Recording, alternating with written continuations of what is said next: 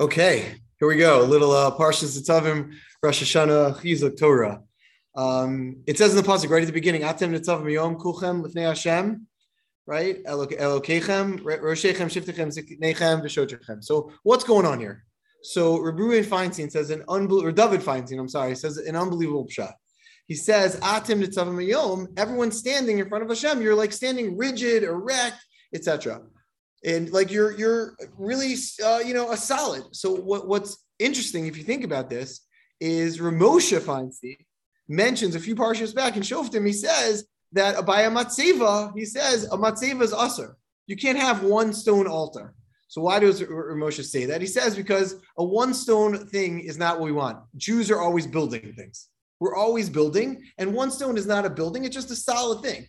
Uh, which is why we only have a matzeva when we stop building things, right? We're uh, when we're done with our life, that's when a matzeva is there. So what's what's Reb David saying here that we're nitzavim? We're, we're, it seems to be the opposite of what his father said. So I think one of the I always tell my talmidim, I always tell my students that uh, the the art of being a Jew is living in two different worlds at the same time. And this is exactly what the message is. It says, Atim nitzavim uh, ayom kuchem lifnei Hashem. See, when you're Lifnei Hashem, you have to remember that you're Nitzavim. When you're standing in front of the Ribbono Shel Olam, that is solid. That foundation between you and the Ribbono Shel Olam is always going to be there. That's never going to be broken. You will always have that direct line to the Ribbono Shel Olam. At the same exact time, you have to, you can't be a matzeva. You yourself have to know that I constantly have to be growing that I have to be building on everything that I'm doing and living in both of those worlds. That's why there's two pshatim in the word hayom, right? If you look around, I mean, there's a lot, but atim nitzavim hayom, people say hayom means Rosh Hashanah. And also hayom means atim nitzavim hayom every single day. So what's pshat? Pshat is that when you're on Rosh Hashanah, well, when you're every day, you got to work on yourself. Rosh Hashanah is the day that you're coming to coronate Hamelech.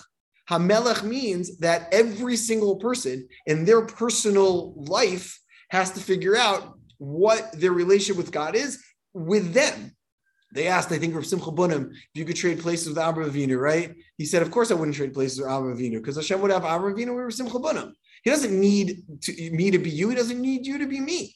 I need to be myself in exactly who you need to be. And that's that that duality that we have in Rosh Hashanah, that duality we have here in this, in this message, I think, which is a very powerful message um, before Rosh Hashanah.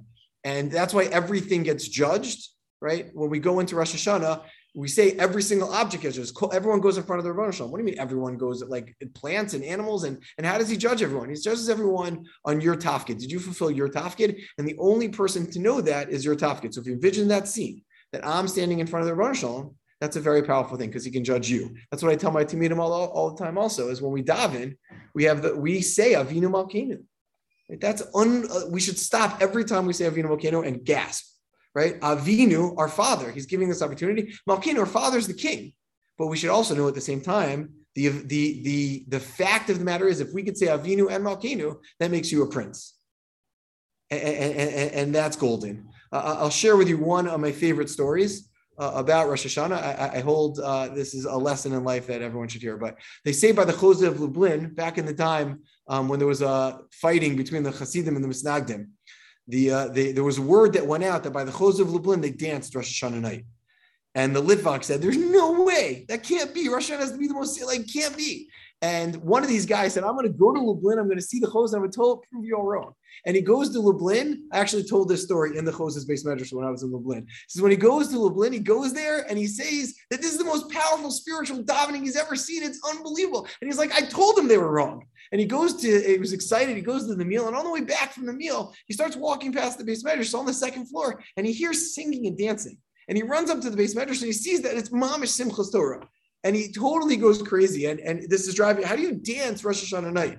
And he goes up to the chozeh and he, loses all his covet and he goes to the and he starts yelling at him. And we all know the chozeh had this sense that he could see everyone and he could see behind the scenes. And he, the chozeh gave him his uh, sense of sight and saw beyond the scenes. And he saw that all the people who were dancing were written in the book of life. They were written in Sifrei Chaim.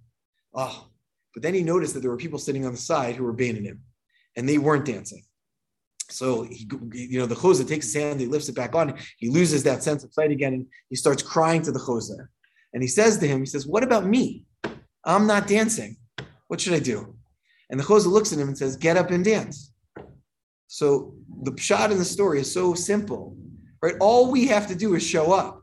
If it wasn't that you, they were dancing because they got a Sefer Chaim, it's your if you get up and dance, if you get up and do something, that puts you into the Sefer Chaim. So my bracha for everyone is to figure out your place, to know that you're standing in front of the Ribbono Shel Olam as a prince, Avinu Malkeinu as a prince, and know that at the same time, Hayom, every day you got to work on yourself to be a little better, and that enables you to stand in front of the Ribbono Shel Olam. Everyone should have a ksiva, v'chasima tova.